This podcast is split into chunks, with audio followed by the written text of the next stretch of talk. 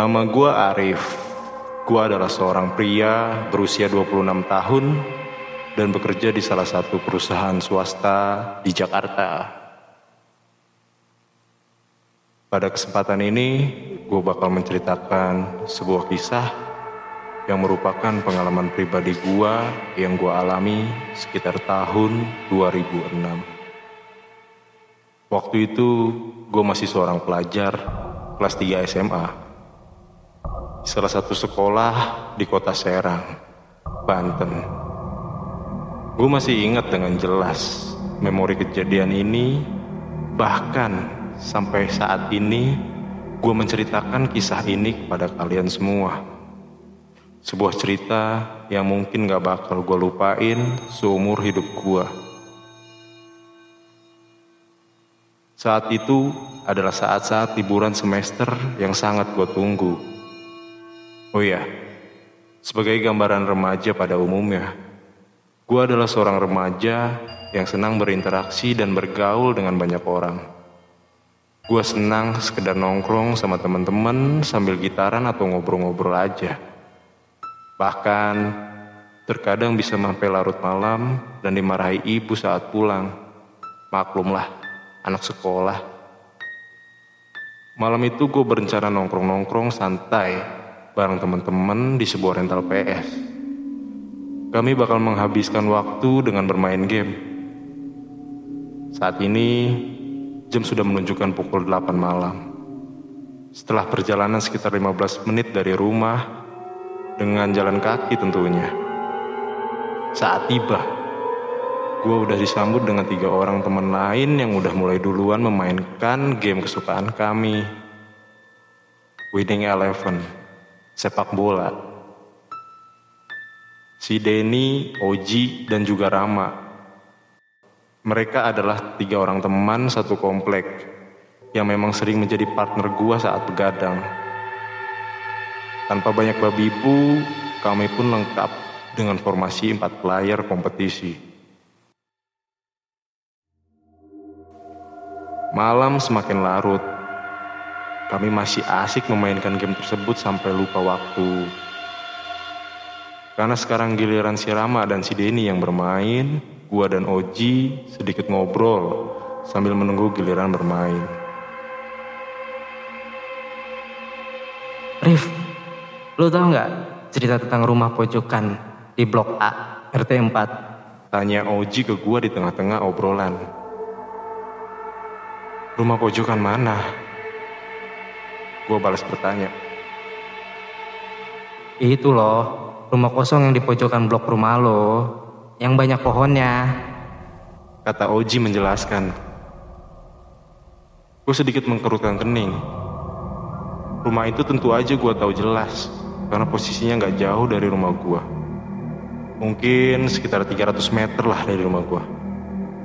Dari deretan di blok rumah gua, rumah itu di paling pojok. Rumah yang sering sekali berganti penghuni sampai beberapa kali. Sebelum akhirnya sudah lama kosong ditinggal penghuninya yang terakhir. Bekas rumah Pak Ali. Kenapa emang ya? Gua menjawab sekaligus kembali bertanya ke Oji. Oji sedikit menghela napas.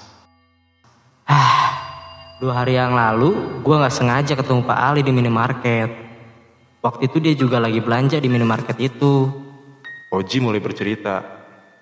Loh, tapi rasanya kok aneh.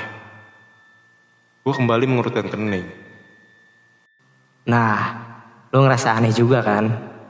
Pak Ali itu ternyata pindah ke komplek Perumnas. Oji memberitahu dan seakan tahu apa yang gue pikirkan. Dan menurut gue emang aneh Pak Ali gue tahu banget beli rumah pojokan itu beberapa bulan yang lalu. Malah waktu itu gue juga ikut mendampingi bokap gue dan Pak Ali melihat-lihat rumah sebelum memutuskan untuk membelinya. Bokap gue adalah ketua RT. Pemilik rumah yang terakhir sebelumnya Pak Ali lah yang menitipkan kunci rumah itu ke bapak. Katanya minta dibantu untuk melihat-lihat jika nanti ada orang yang minat membeli. Gue ingat betul, Pak Ali waktu itu sangat senang dengan kondisi rumah itu. dan tak perlu waktu lama, akhirnya sepakat untuk membelinya. Tapi anehnya, Pak Ali tinggal di rumah itu nggak lama. Kalau gue inget-inget, mungkin cuma sekitar 5 atau 6 bulan.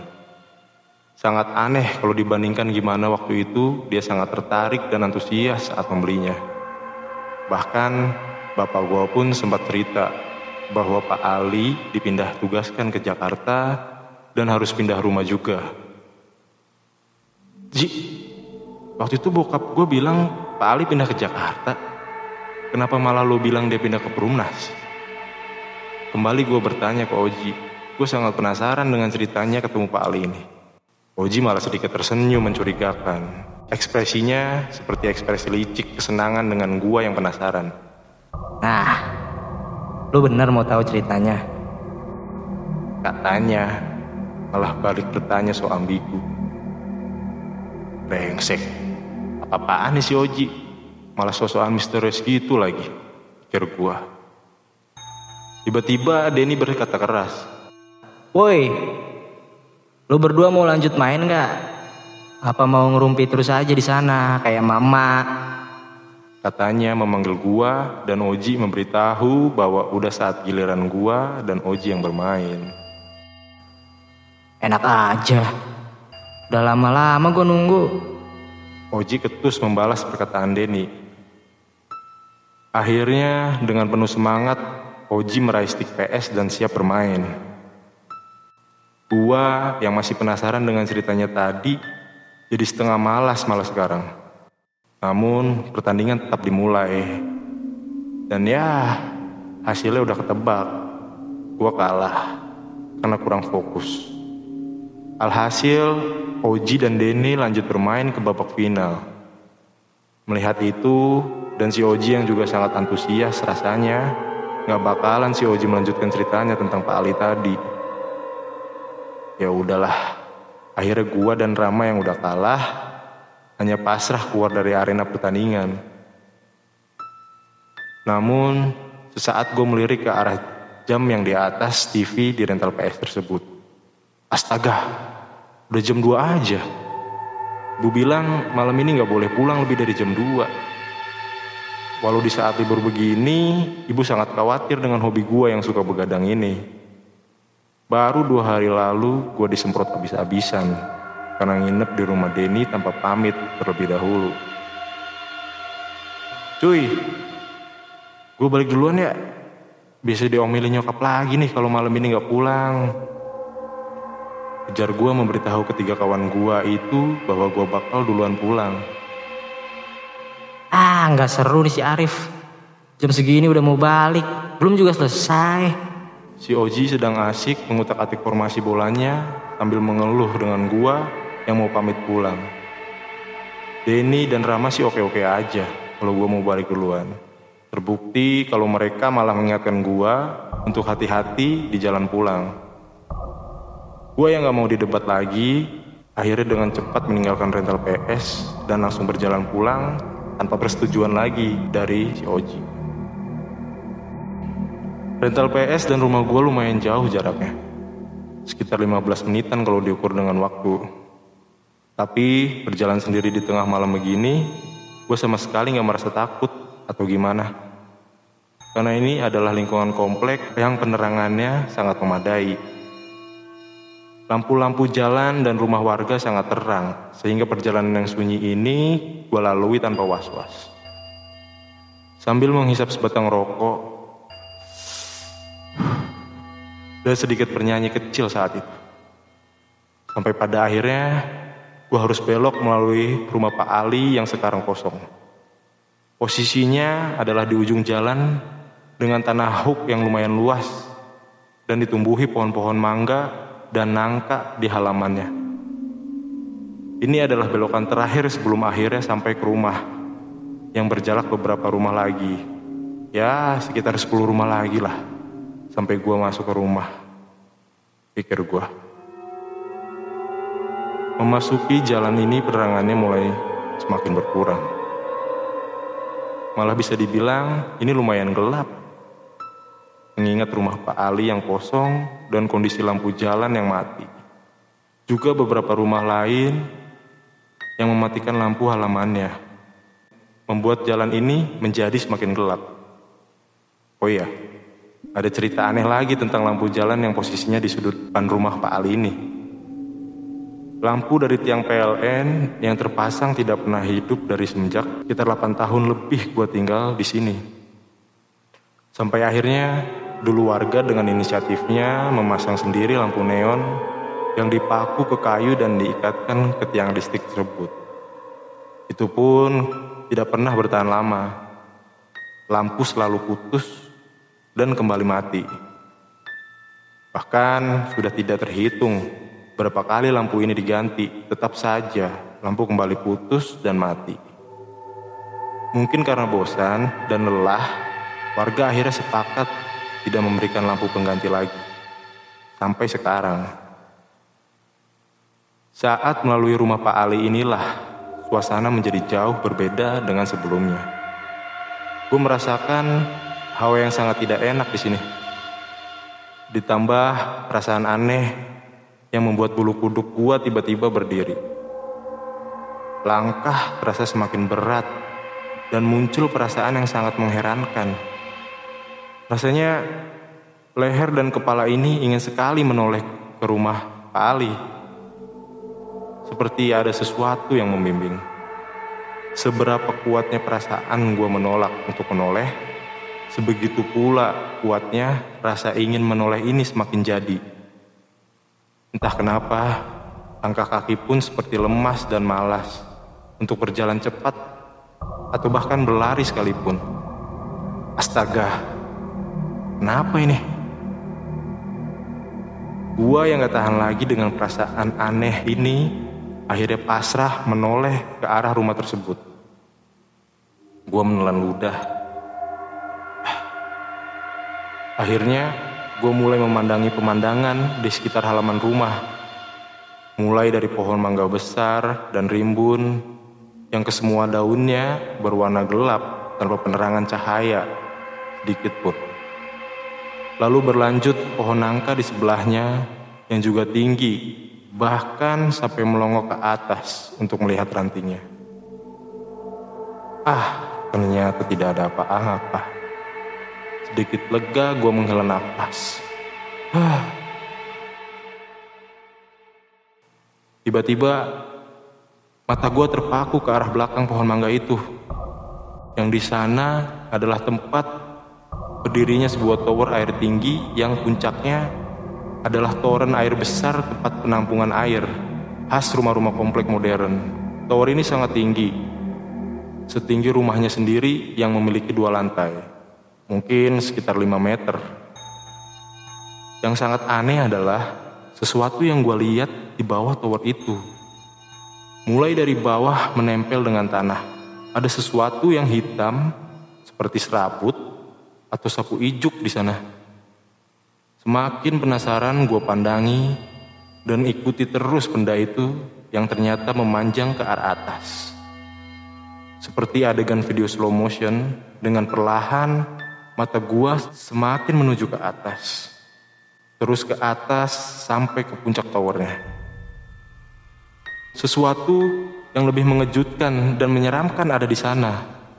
Ada seseorang dengan gaun putih sedang duduk di puncak tower itu. Kakinya bergerak, mengayun, seperti orang yang sedang duduk di tempat tinggi dan merasa senang dengan tempatnya tersebut. Kakinya diuncang-uncangkan, menggantung seperti kaki anak kecil yang sedang bermain ayunan. Seseorang ini adalah pemilik rambut yang sangat panjang ini. Rambut yang menjuntai 5 meter dari bawah tanah sampai puncak tower. Jelas ini seorang wanita. Astaga. Gue semakin lemas dan tak berdaya sekarang. Keringat sudah seperti membanjiri badan ini yang kaku. Yang parahnya lagi, gue sama sekali gak bisa bergerak atau berteriak. Dua hal yang seharusnya gue bisa lakukan saat ini. Tapi gak bisa gue lakukan.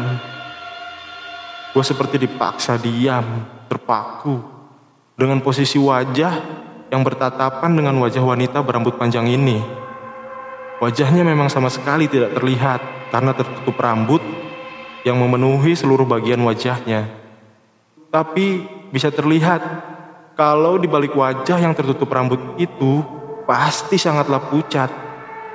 Terlihat dari kaki-kaki yang masih mengayun-ngayun yang juga sangat pucat seperti kaki mayat yang kelabu dan tidak memiliki aliran darah di balik kulitnya. Ku, ku, kuntil anak. Teriak gua dalam hati. Astagfirullah, astagfirullah. Gua hanya bisa menyebut dengan suara yang sangat pelan dan sulit diucap. Seketika badan gue sangat lemah dan kaki seperti tidak kuat lagi menahan berat badan ini. Pandangan mata yang semakin kabur seolah gue tahu bahwa gue akan pingsan di sini. Pingsan berdiri dan membatu di depan kuntilanak berambut panjang ini.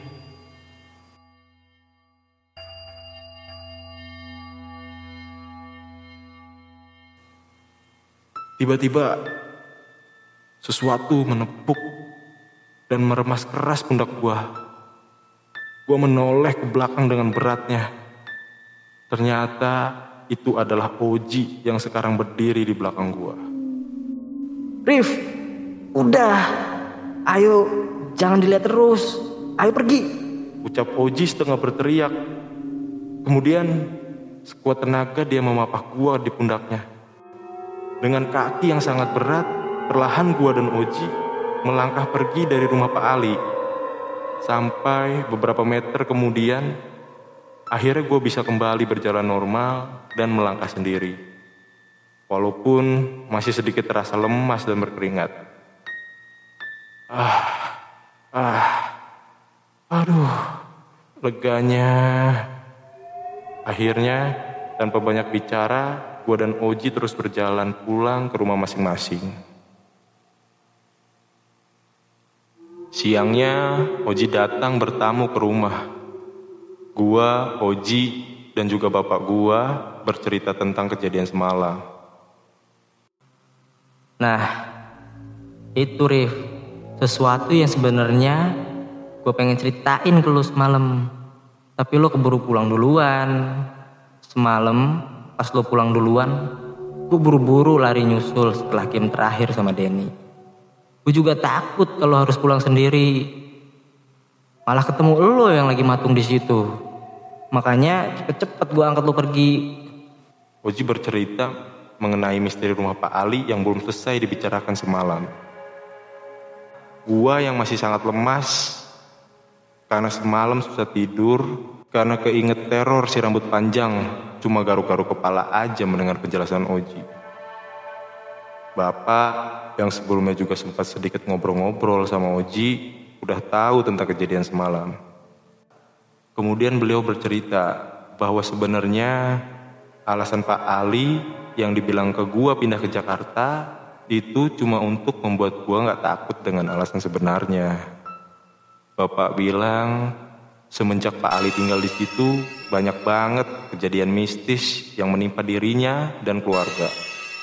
Salah satunya memang adanya penampakan wanita berambut panjang yang sering terbang bolak-balik dari rumahnya ke arah sungai yang ada di ujung komplek. Sehingga Pak Ali kemudian memutuskan pindah dengan mengontrak rumah di Perumna. Beliau juga bilang bahwa cerita tentang keangkeran rumah Pak Ali ini sudah banyak diketahui oleh warga sekitar jalan rumah gua ini. Cuma yang benar-benar tahu hanyalah orang-orang tuanya saja. Mereka sepakat tidak menceritakan ini ke anak-anaknya supaya tidak timbul suasana mencekam dan ketakutan di sekitar tempat tinggal gua.